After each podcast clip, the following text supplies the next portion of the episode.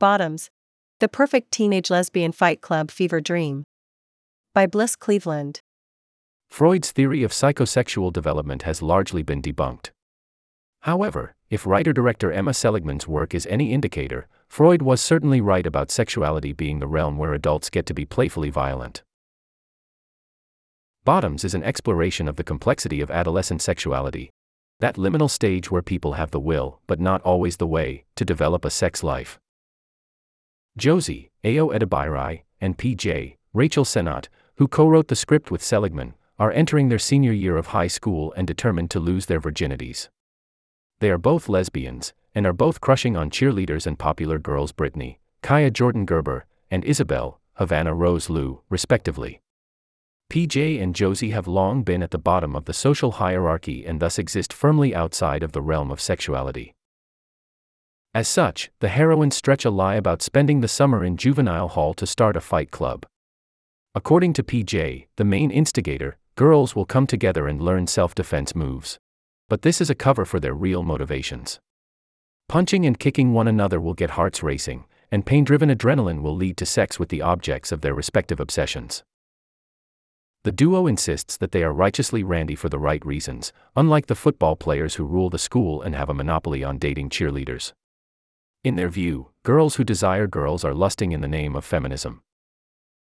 Operating under the influence of the Freudian ID, PJ's logic makes sense to her insofar as she is an adolescent girl who is too horny to think straight. Josie may be more reluctant to go along with PJ's plan, but her high anxiety about being off time in terms of normal sexual identity development pushes her to fall in line. Once they've secured a supportive faculty sponsor, Marshawn Lynch, the Fight Club begins to meet and Brittany and Isabel, inexplicably, attend. A montage of the girls beating each other up gives way to a tonal shift. The girls are invited to share their sexual trauma in a somber story circle. The subject matter is heavy, but the scene is handled with great aplomb.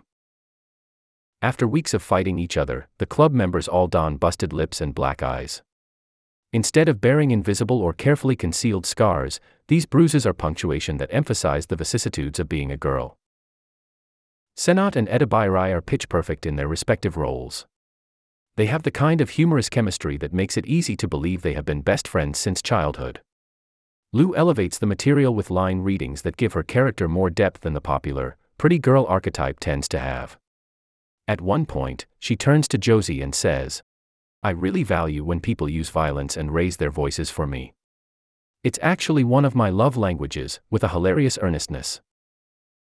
In any high school movie characterized by a rigid social hierarchy, the narrative must quickly establish why the unpopular kids are pariahs.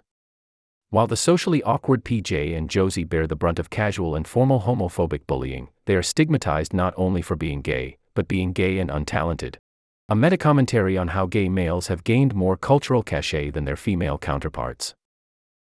Despite these successes, the 90 minute film drags at times and the pacing falters in the second half. The final third act inelegantly raises the stakes by altering the rules of the cinematic world, and the comedy turns very dark very quickly when the idea of a body count goes from figurative to literal.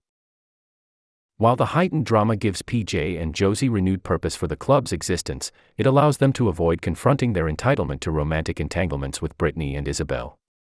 The plot doesn't culminate in any introspection on their sexual desires as out gay girls. Instead, their hard earned self defense skills are used to intervene in a convoluted high school football team rivalry. Still, many parts of Bottoms deserve warm praise the sartorial choices, props, and music manage to evoke the feeling that the film takes place in the 90s, aughts, and today.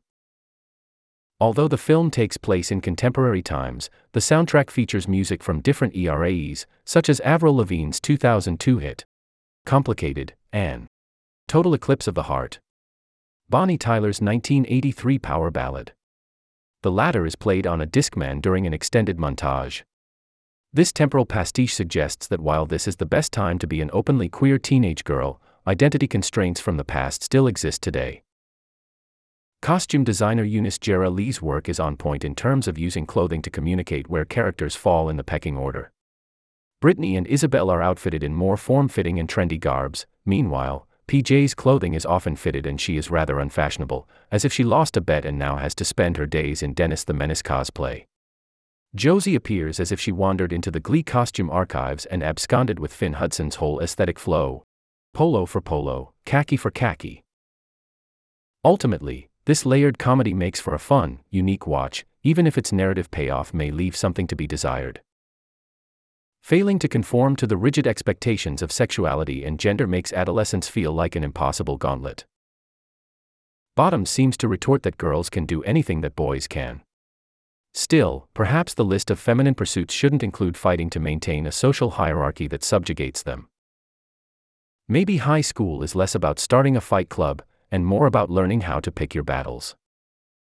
Editor's note this article is a review and includes subjective thoughts, opinions, and critiques.